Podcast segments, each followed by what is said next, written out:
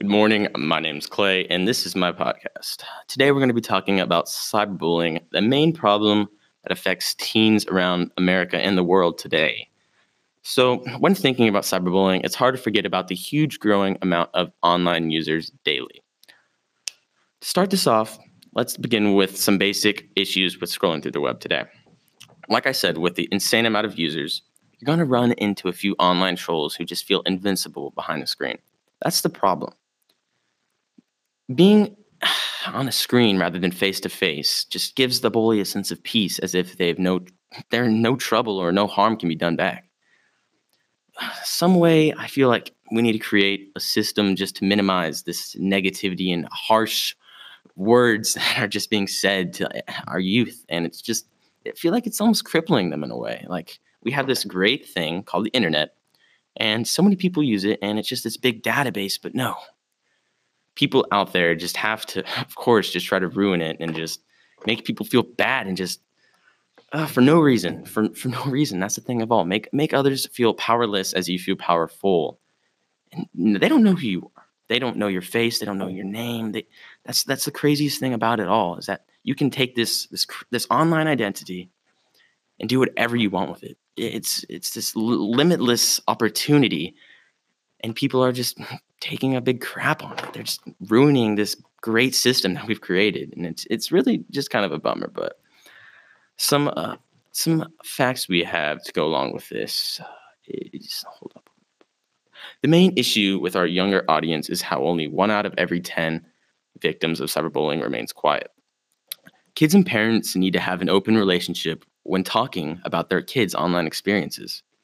Creating this safe environment and safe relationship will take away this stigma of this negativity online. Because I mean, we know what's happening. We we know where it's happening. We we don't know who it's happening to really, but I mean, there's just a little bit of digging, and you'll be able to figure out. And that's that's the great thing, I guess, about being online because it's all there. It's just big this big database, and we need to use it for the good. And it's just it's sad how we're digressing as a community and making all these. I mean, there there's just so many opportunities, limitless. Like I said, limitless. The online is just this infinite infinity of information, mm-hmm. and we have to just be mean and cruel to other people. It just makes no sense as it's ruined the whole whole idea.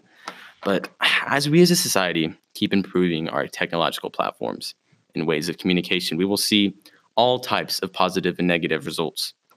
To keep a balance in our online community, people must remain safe and respectful. And we must we must teach. It's our job to teach the, the on, incoming youth to be smart online. Because I mean, who else is going to teach them when they're just going to be bullied and kicked around and it's not it's not going to be fun for anyone. And we just need to hop on that now and just create this not this bubble of safety because I mean, it, online is can be a safe, fun, but it can also be a dangerous place.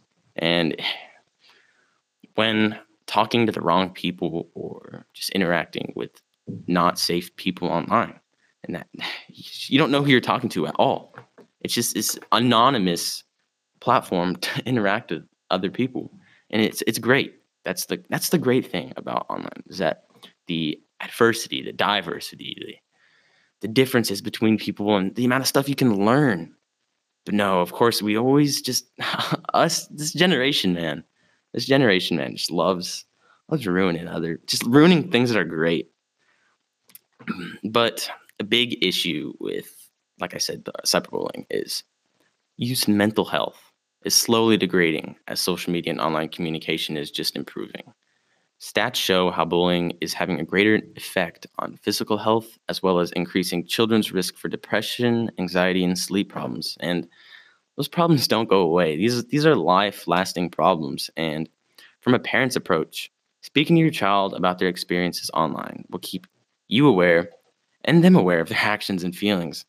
All in all, the unpredictableness of the web can expose all types of criteria to your child and being prepared for any situation is important. Being open minded toward any online interactions will go a long way. Like I said, having an open relationship with your child and speaking to them about this, it'll it'll it'll show. It'll it'll create a safe relationship with you and your child, and they they won't feel alone. But yeah, this has been my This has been my podcast on cyberbullying, and I hope you have a great day. Thank you.